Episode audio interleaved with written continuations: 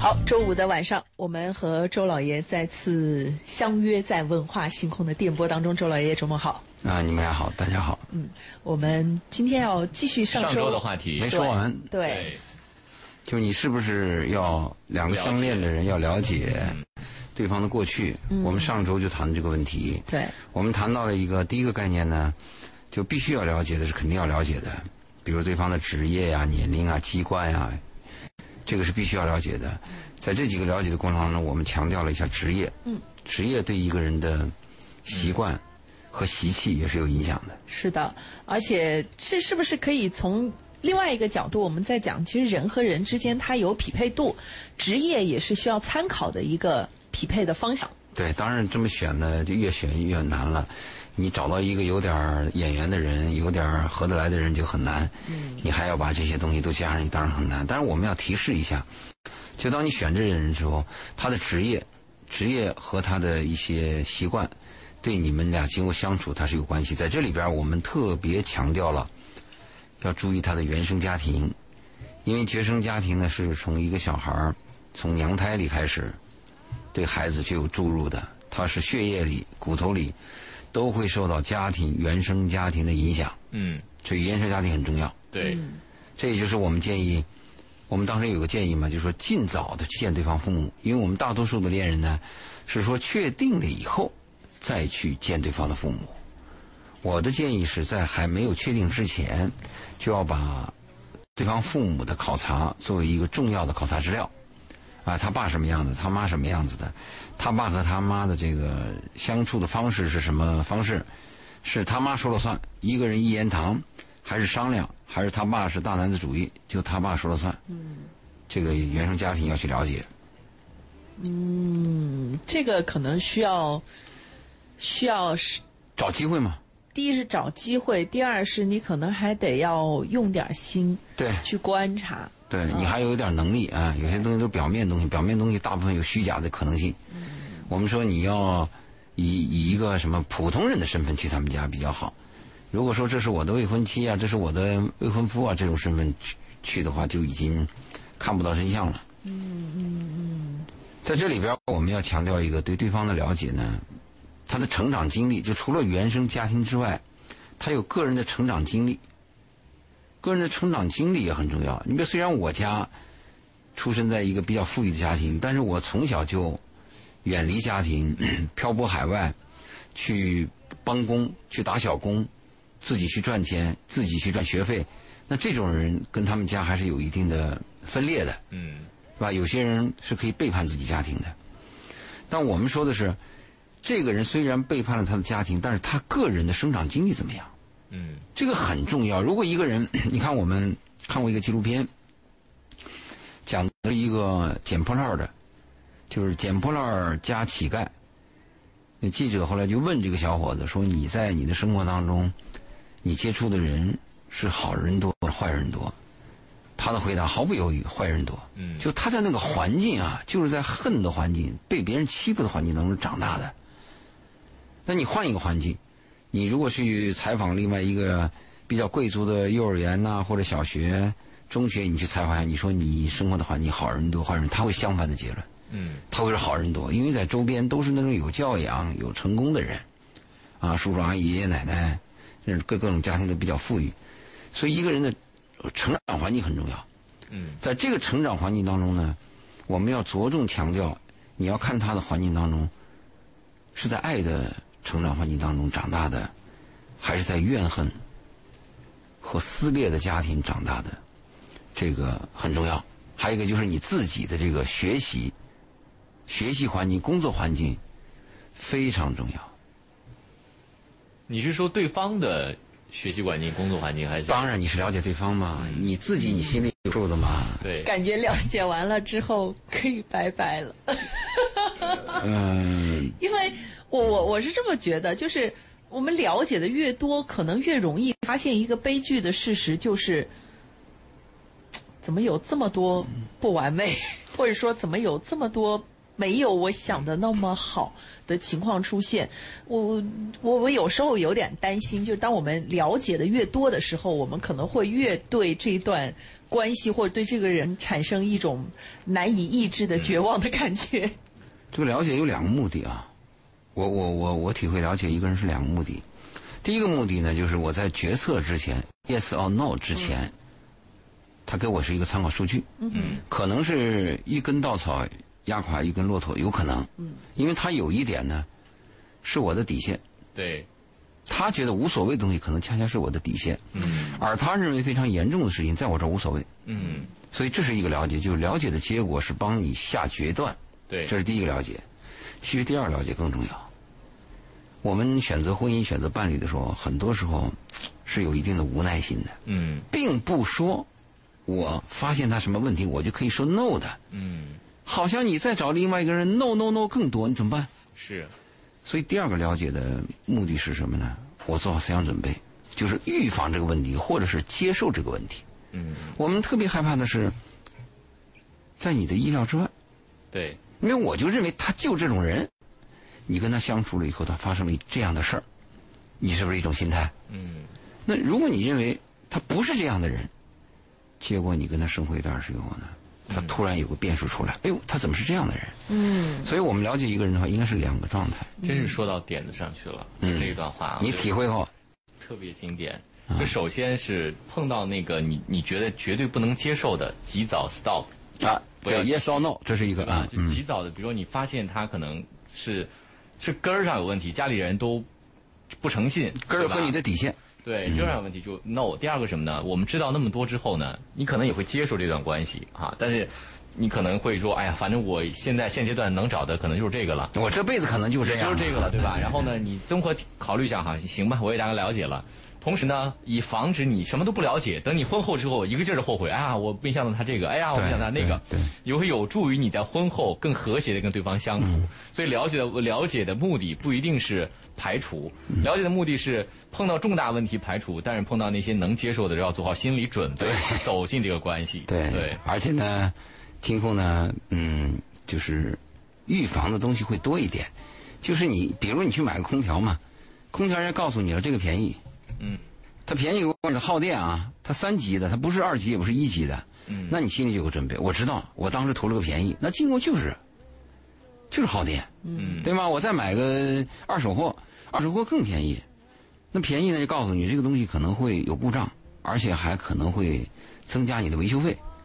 总之，我们做一件事情，尽可能的是有预知，有预知的目的呢，是让你在今后处理这些问题有思想准备。只要有思想准备，有预知啊，人就可以接受任何痛苦。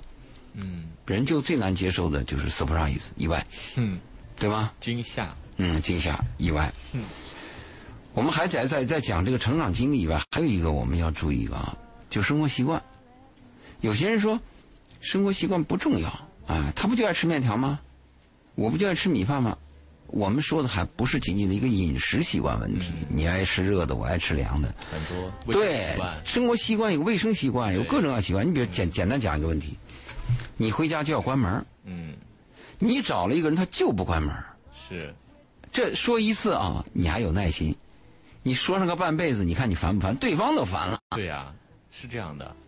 那小的细节问题，很多，而且有的人他就计较这些东西，对有的人还无所谓，对吧？说哎呀，算了，你不关门就不关门吧。那有的人就非要你关门。对，婚姻当中当中有无数个这样的矛盾。还有这么一种情况，你比如说你很计较这个关门吧，他无所谓，他还反过来指责你，对，不就关个门吗？你你你你你唠叨个什么？你是不是看我不顺眼？是是是，因为有些人他就有个特点啊，他只要没关门，他有个心里边他有一种强迫症，嗯，他觉得好像一件事没做完。或者没有安全感对等等。还有人是不是进来了另外还有一点什么，在冬天的时候啊，如果你不关门，很容易进老鼠。嗯，你家里进了老鼠以后，进去一个老鼠，那折腾你可不是一个老鼠的问题啊！你关门是一秒钟，进了老鼠，你看看你家折腾，嗯，对吧？那东西你不把东西全部搬完，你抓不到那个老鼠的。嗯，好，那你说我用什么粘啦，用什么用什么笼子，你去，反正你得折腾。对，就就算关门达成一致呢，还有很多呢，比如说回家要不要换了衣服，对，在在在要不要回家之后要不要，比如说洗衣服要不要内裤袜子分着洗之类的，或者说我做完饭是先做完饭先刷碗再吃饭，还是吃完饭再刷碗？嗯，对，就无数个这样的问题 摆在你们面前。而且其实有必要讲的是，一定你会面临这样的问题，因为你的。对象他是亲密接触，不一样的成长环境，他会有他自己对于生活的理解，对于生活态度的认知。就你们在这个问题上面可以达成一致，但是一定会在一个你想不到的，或者是你你压根儿没想哦，原来这个事情上面你们是不不一致的，一定会有，因为这世上没有完全相同的两个人。我们说大方向三观一致。就已经很好了。你要追求全部认知都一致，这是不可能的事情。哪怕是一个家庭成长出来的双胞胎，他们两个人都没有办法在认知上面完全达到一致。一个爱吃甜的，一个爱吃咸的，这太正常了。就是怕，就怕有些问题它有原则性的冲突。你比如有些人家里边啊，他按卫生习惯，应该是他这个熟案和生案要分开的，嗯，对吧？对。但有些人就无所谓。嗯，那你要无所谓，行，我来分。你也别要求人家，你对这个事情在意，你来做；他不在意，你就理解他。你念两句，他还不在意，那你就别把希望寄托在他人身上了。还有人呢，就爱吃零食。对，他爱吃零食呢，给孩子带过来吃零食。啊，孩子吃完零食以后的结果什么？正餐不吃了。嗯，或者蛀牙了。对，好多问题。对，所以这些问题呢，我们还是要观察，要了解一下，了解对方的，除了他的个人成长经历以外，生活习惯也是很重要的。嗯，而且其实，呃，万一要是在生活习惯上面，就真的你已经选中了这个人，在生活习惯上面出现一些，呃，小摩擦或者是分歧，你觉得会造成深远的影响，而对方不在意，这个情况是非常普遍的。嗯。啊，不要觉得这个世界就你最不幸，那 你要这么说，几乎家家有本难念的经。对，那这个时候你可能要在意的不是说他为什么不听我的。而是我到底应该怎么做，可以把这个问题有一个处理或者是解决？你你老在意他不听你的，你在意一辈子，他到最后他还是不听你的，问题还在这儿，那你可能永远都过不去这个坎儿。嗯，所以我们介绍介绍一下我们在谈恋爱的时候注意的一些事项啊，或者说不是谈恋爱了，走进婚姻前，走进婚姻前，哎，其实。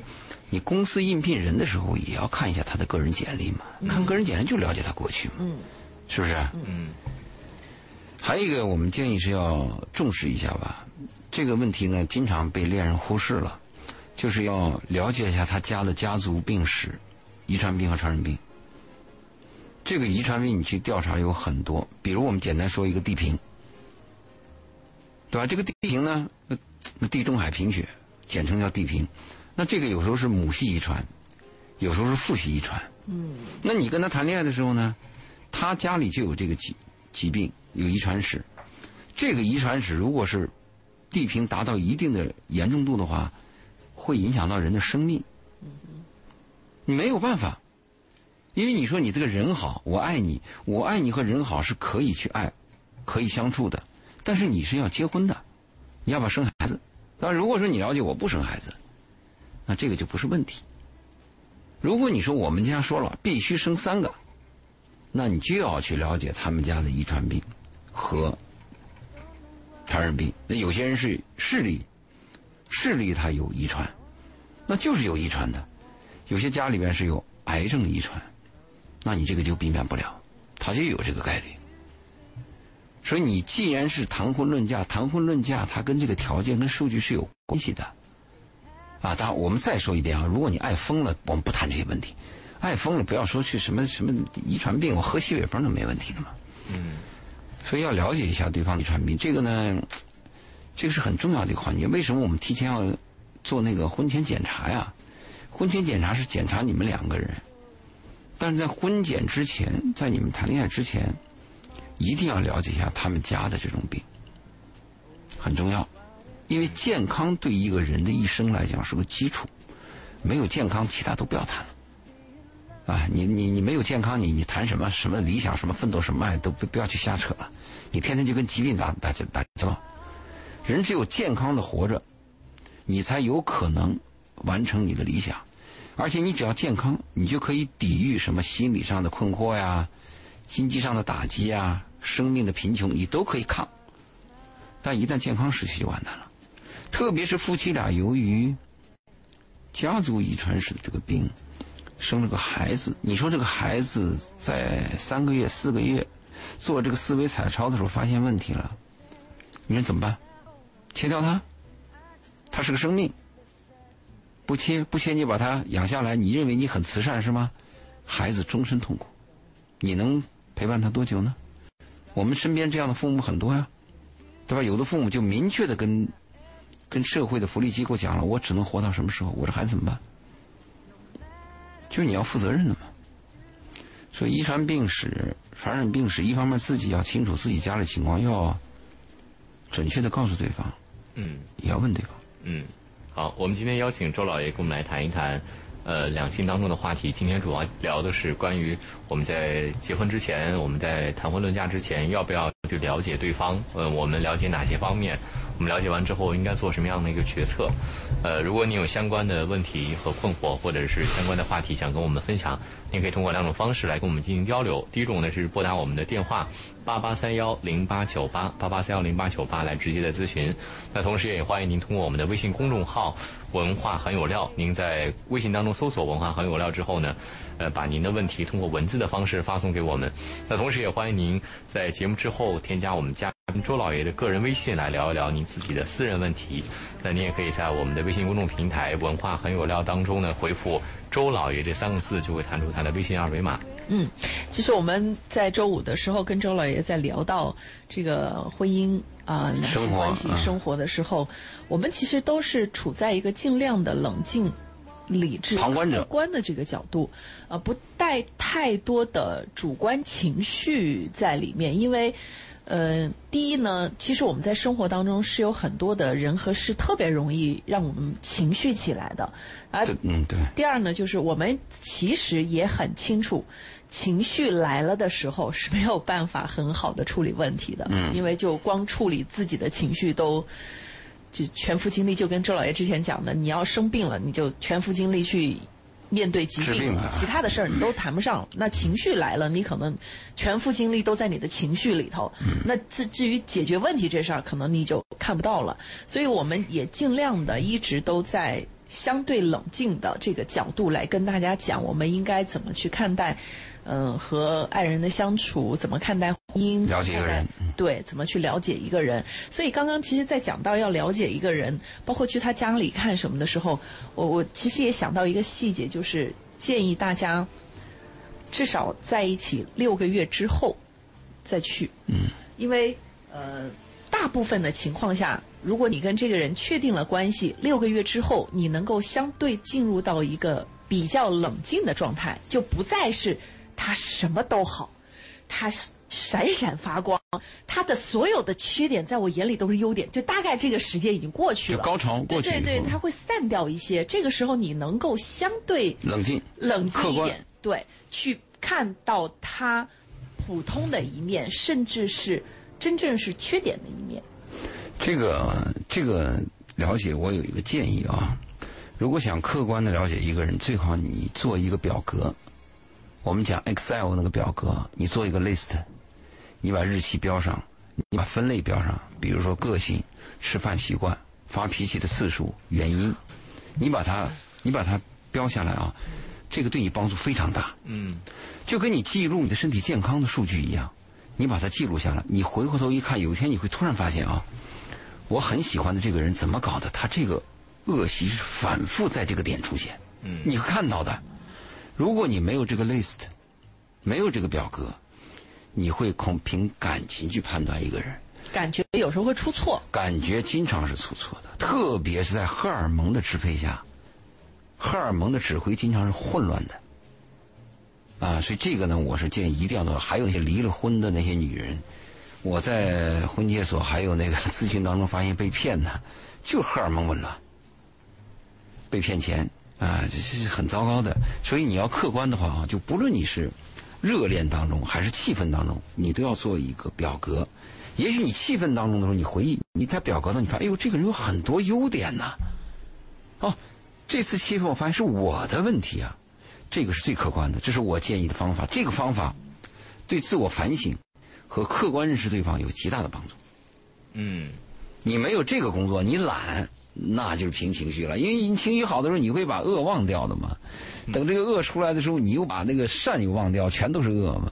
床头打架床尾和。哎呀，这对对。这周老爷讲到这个，让我让我想起来之前，呃，我有一个朋友跟我支的一个招儿啊，呃，我我之前也也也把他这一招转给身边很多就是想要谈恋爱、确定婚姻的朋友。嗯。呃，是周老爷这个简版就没有这么复杂，你还做一个表格，但是您一说让我想起来，其实它很简单，就是你先抛开你现在的对象，来写一个你理想当中的。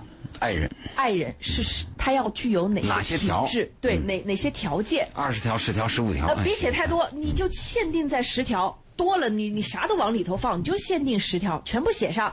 好，你把这十条而且按重要程度，最重要的摆第一位。哎，对，摆第一位，嗯一定是按程度摆下去。好，写完了之后，好吧，把你现在的爱人带入每一条，你给他打多少分？嗯比对，你如果说每一条都在七十到八十分，甚至往上，那不得了，赶紧结婚，啊赶紧结那不得了，婚，那不得了，平均分不得了了。那那就赶紧结婚。但是如果说最重要的前三条连六十都没有，you can change，劝可以解，可以换一个，对，你就不要再再留下你。说这个劝解不是不是那么简单的，因为找婚姻的这个对象啊，嗯他和找恋爱有很大区别。找婚姻对象都是深思熟虑，他牵扯的那个范围比较广。嗯也许我不太满意，但是我妈特满意。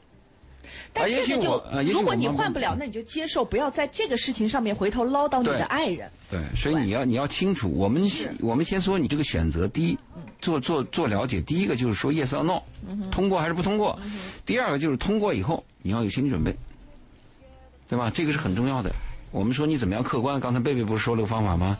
和我的方法差不多，都是反正是要有数据。对，就是你你，但是我跟周老爷那个更严谨一些，我这个相对简单。但是有一句俗话说的特别好，就是当你觉得这个事情让你有一点扑朔迷离的时候，拿张纸拿支笔写下来，它就会清晰明白的呈现最在你的好这样面前。，最好这样。你看啊，你可以翻翻一下自己过去写的日记和写的文章，还有诉说的情怀，你会感到很惊奇。这是我写的吗？你真会这样想？这是我写的吗？你把你十年前、二十年前你拿着想一想，你对一个问题的判断，你哎，我我我怎么能这样看问题呢？这个就是理性的了，它是有数据的了。嗯，所以我们建议呢，了解一个人到了婚姻的时候，一定要理性，要有数据。恋爱的时候无所谓，恋爱的时候你愿意多疯就多疯啊，愿意奉献一切啊，赴汤蹈火啊，那是你的事儿。嗯，但是在结婚的时候，我们就要提醒你，嗯，好的，呃，大家可以在我们的公众平台“文化很有聊”当中呢，回复“周老爷”三个字，就会弹出我们今天嘉宾的微信二维码来聊一聊你自己的问题。也欢迎通过我们的微信公众平台“文化很有料”来进行沟交流和交流。对那同时也可以欢迎拨打电话八八三幺零八九八来进行咨询。嗯，我们在半点的广告宣传之后继续回来。春暖花开。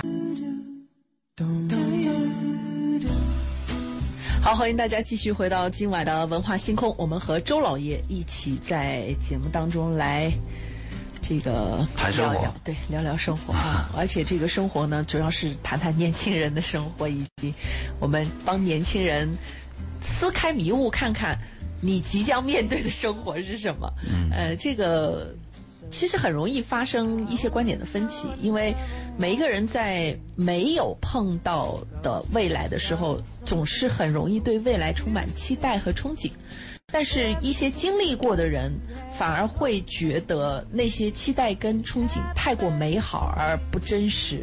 对，他凭空想象嘛，嗯，凭空想象的东西往往是理想的嘛，嗯。我们刚才谈到了几个问题，一个是了解对方职业，一个成长经历、生活习惯、家族的遗传病，对吧？嗯。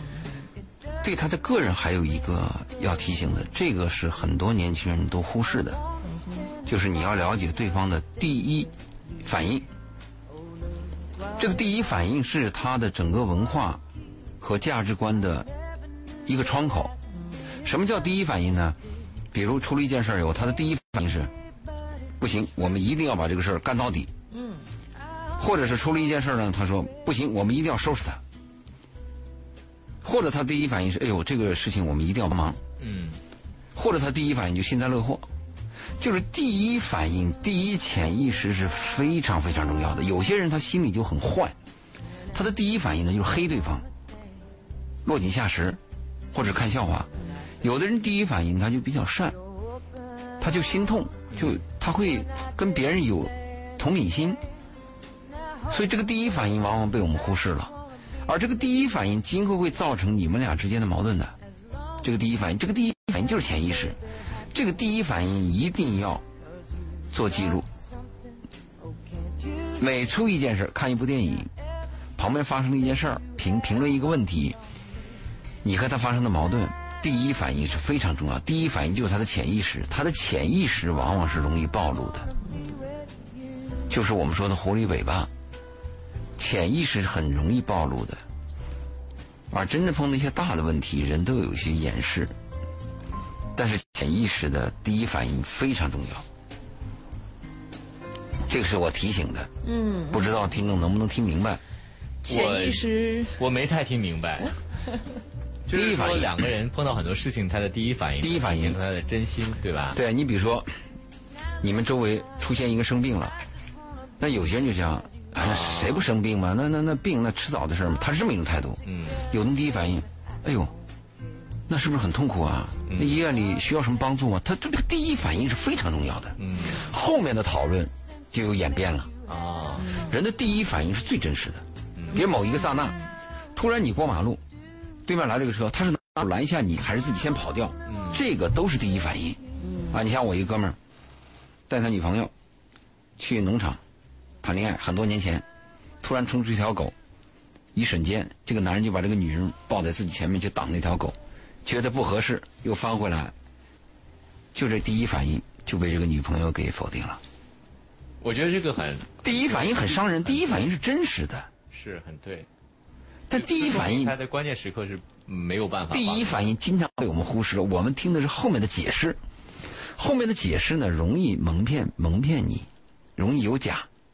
我就要第一反应，因为第一反应我心里就明白了。嗯，我不说什么，而且他的第一反应一定要累积，累积起来，累积起来。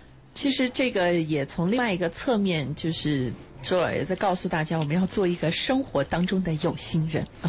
你在你碰到这婚姻大事儿，你你你要这个要跟他过，不说一辈子吧，因为婚姻现在也有离婚的嘛，你要跟他过一段儿。过半辈子，起码你要避免给自己今后带来的麻烦嘛。那你说你不动动脑子？所以第一反应是我提醒，大家一定要注意的。这个第一反应都被我们忽视，我们听的都是后期解释，他会给你做很多很多的解释，但是往往这个解释就把第一反应给淹没了。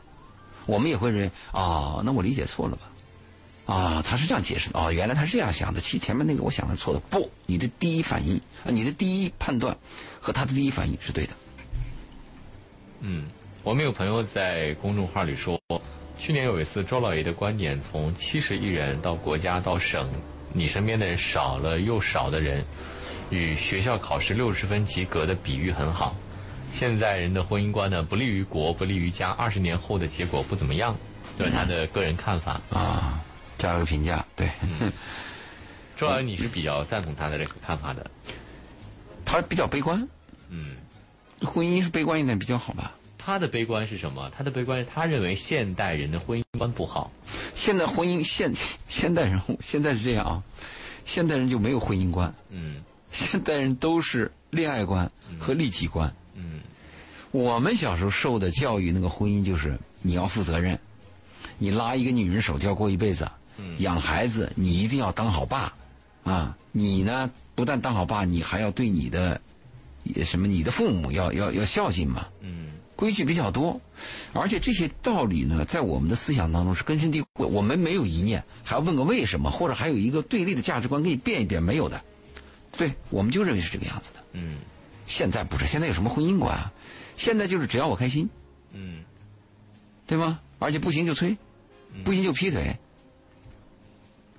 现在没有什么婚姻观，现在就是恋爱观和恋恋爱那种比较自私自利的东西，缺乏责任感，多元价值观，每个人都是从个人的利己角度出发看问题的。嗯，这个是让你很失望的。我们做这个节目的目的，苦口婆心的说说啥呢？嗯，不就说这些道理的吗？嗯，对吧？其实周老爷说的这个啊，让我想起来，就是最近在看书的时候，呃，有作者提到的一个观点，就是我们在做每一件事情的时候，到底到底知不知道我的目标或者我的目的是什么？比如说进入婚姻这件事情，可能每一个人都会觉得说我是要结婚的，那。你选了这个人，你决定跟他进入婚姻，你自己有没有过一个目标？我觉得每一个人可能最初的目标是我希望这个婚姻能够有一个很好的收尾，就是我们可以白头到老啊。这个婚姻是我选择的一个正确的方向，但是在这个过程当中，就出现了周老爷讲到的。那我是不是有利己主义？我是不是觉得这事儿不合适了？我就不要这个婚姻到老了。所以回过头来，我们再去问大家：当你决定进入一段婚姻的时候，你有没有搞清楚你到底想要在这个婚姻当中得到什么，或者达到什么样的目标？那在这个过程当中，一旦出现一些问题的时候，它会不会直接阻碍你到这个目标？或者说，你可以解决这些问题，还往目标奔？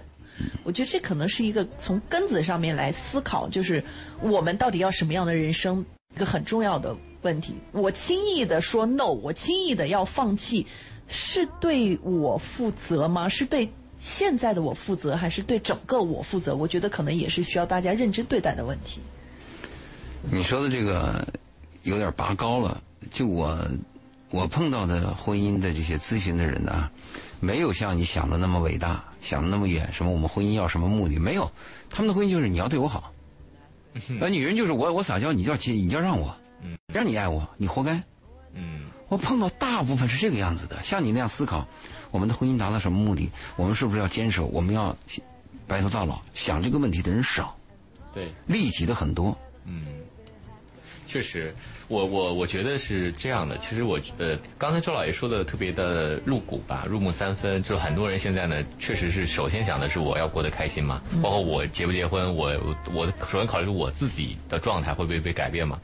那我觉得人是会变化的，就是人他可能会在慢慢一个阶段，他会意识到，人活着他会有一些跟其他人发生关系，然后你会愿意把你对自己的爱让渡到他们身上。最典型就是你有了孩子。对吧？嗯，你会把自己对自己的爱让渡到对他的身上，也有可能有一天你就遇到了你合适的那个人，你可能你真心的愿意爱他，你真心的愿意把你自己对自己的爱让夺一部分到他的身上，所以其实我觉得现在的年轻人可能大部分都还是没有到这个阶段，但是也会有那么一些人，他会他会意识到这个责任的问题，他会愿意走进这样的一段关系里头，所以我觉得不至于像我们听众说那么悲观，说未来二十年后怎么大家都怎么地。啊，但我觉得呃，保持着一份相对的谨慎的乐观吧。我觉得我的看法，婚姻就是要谨慎乐观的嘛。嗯，好，我们直播间的电话是八八三幺零八九八。那大家如果有这方面的问题呢，可以拨打我们的电话八八三幺零八九八。我们接入今天第一位朋友的电话，王先生你好。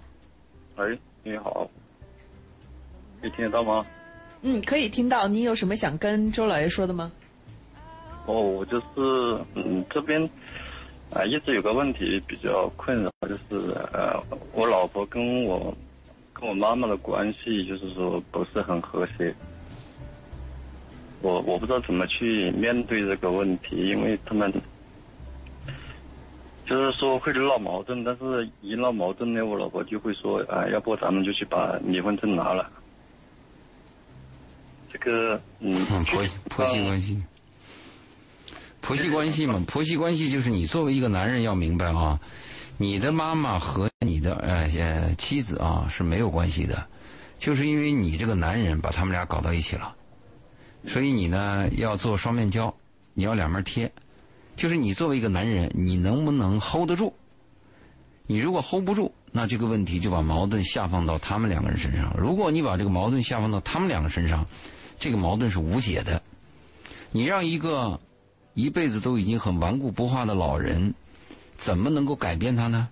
你让一个你的妻子，她这么强烈、这么年轻的有她的欲望和她的价值观，她怎么能够向你妈妈妥协呢？现在媳妇儿做不到，因为过去的媳妇儿可以做到。过去的媳妇儿就是我就受气受气包，现在的媳妇儿怎么能受气包呢？不可能的。所以第一点是你 hold 不住，如果你 hold 不住呢，那就从物理上能不能解决？就是让你妈妈搬出去，有这种可能吗？如果没有这种可能，必须要在一起住，那你的矛盾会永远存在，没有办法。人和人在一起，首先解决的是物理的距离，物理距离解决以后，再解决其他的问题。我我我妈妈是能改变，她一直就是我。你妈妈，你妈妈能妥协，能让是吧？你妈能让，是这个意思吗？对呀，对呀，但是但是我老婆她就是，她这个性格，啊，就是很怪。那你的老婆性格，你老婆性格跟你也有关系。一般来讲，夫妻都是互为导师的。你老婆形成这样的性格，跟你的谦让，跟你无条件的谦让、没有原则的谦让，也是有关系的，一定跟你有关系的。显然是你 hold 不住你老婆，我明白了，你 hold 不住你老婆，对不对？嗯，可以这样。可以这么，可以这么说，因为我们没在一起，因为他在带小孩，我有两个小孩嘛。就你老婆跟你妈住在一起是吧？对对对对对。那只有分开，没有办法，没有任何。但是我让他不要跟跟跟我妈妈住在一起，他偏要又要住在一起。那你现在可以跟他谈，你说有矛盾，还是分开过？只能分开过。他既希望你妈妈能帮他带小孩同时又提意见，又又反感，人就是这样子的。那他老老老提离婚这个问题就更糟糕了。显然你老婆有这个女人的坏毛病，动不动就拿离婚当炸弹，这个是一个自杀式袭击，就杀了别人也毁了自己。你老婆应该，哎，我跟他反正也没什么感情，无所谓。他就是反正就是，嗯，我跟他无所谓，反正就是我现在结婚后就是他跟我跟我妈妈的关系。所有很多离结婚的人都会说，反正我跟他没感情，我无所谓。其实不是无所谓。这个里边啊，婚姻它很复杂，它牵扯到你的孩子。对啊，所以我一直就是因为有两个小孩，哎，就是因为我一直妥协。那你那你就只能继续妥协，你没有办法。你如果跟这个女人第一次结婚的时候你妥协了，就永远妥协了。你现在要改，你现在要改要改就太残酷了。你只能妥协。你说你有什么要求？你让我妈怎么办？你听她的。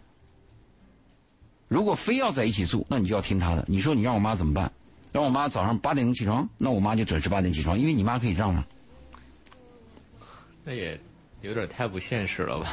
不，那现在只能这样，非要在一起住。是这样的，我我问他让他怎么做，他不说，他反正就是看他不爽，哎，反正他看我也不爽，反正他觉得我做什么都比较，哎，都。那首先首看来矛盾是首先是你和你妻子的，其次才是这个家庭的问题，嗯，对吗？那这我这话题就大了，这咱们电话里就不好聊了。你说呢？嗯，不对，这个也是，反正听明白了，已经听明白了。冰冻三尺非一日之寒，嗯，根儿已经找到了。一个女女人瞧不起男人，接着就所有都看着不顺眼。这个也是，反正我就是，嗯，他说我不给他钱用，我每个月多少钱？呃，到月底全给他，我也不想说啥。你自己钱拿去，你爱怎么花怎么花。他还抱怨？嗯，不抱怨，你钱给了不抱怨。你如果说下个月你给少了，你本来这个月给一万，你下个月要是给给了八千，呃，有有点不爽了。那你君子协约定一个数字嘛？说死他，定一个数字。我听着都瑟瑟发抖。那婚姻就是这样子的，我听着都怪吓人的，真的。婚姻就是这样，我真的有点被吓到。我非常熟悉，嗯。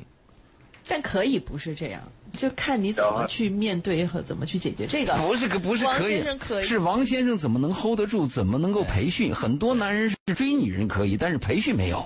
嗯，这个很糟糕。两个夫妻之间，你要有很多往来的呀。你在初期有磨合的呀，王先生，我建议你要不线下跟这个周老爷再沟通见面沟通一下，详细说一下你这个事情。你看周老爷讲你的事情还是见面见不了，嗯，就比如说在微信公号“文化很有料”当中回复周老爷，然后跟周老爷微信来聊一聊，对就详谈一下吧。因为咱们节目里面剩下时间不多了，一分钟的时间，你们也聊不到多么透彻的他这个问题大了，不是一天两天的。嗯，而且其实周老爷刚刚说到了一个很关键的点，虽然我不太认同您用“培训”这个词啊，但是我会 觉得双方是互相影响、互为导师互互为导师，这个我非常的认同。也就是说，你们的关系是什么样子，不取决于一方。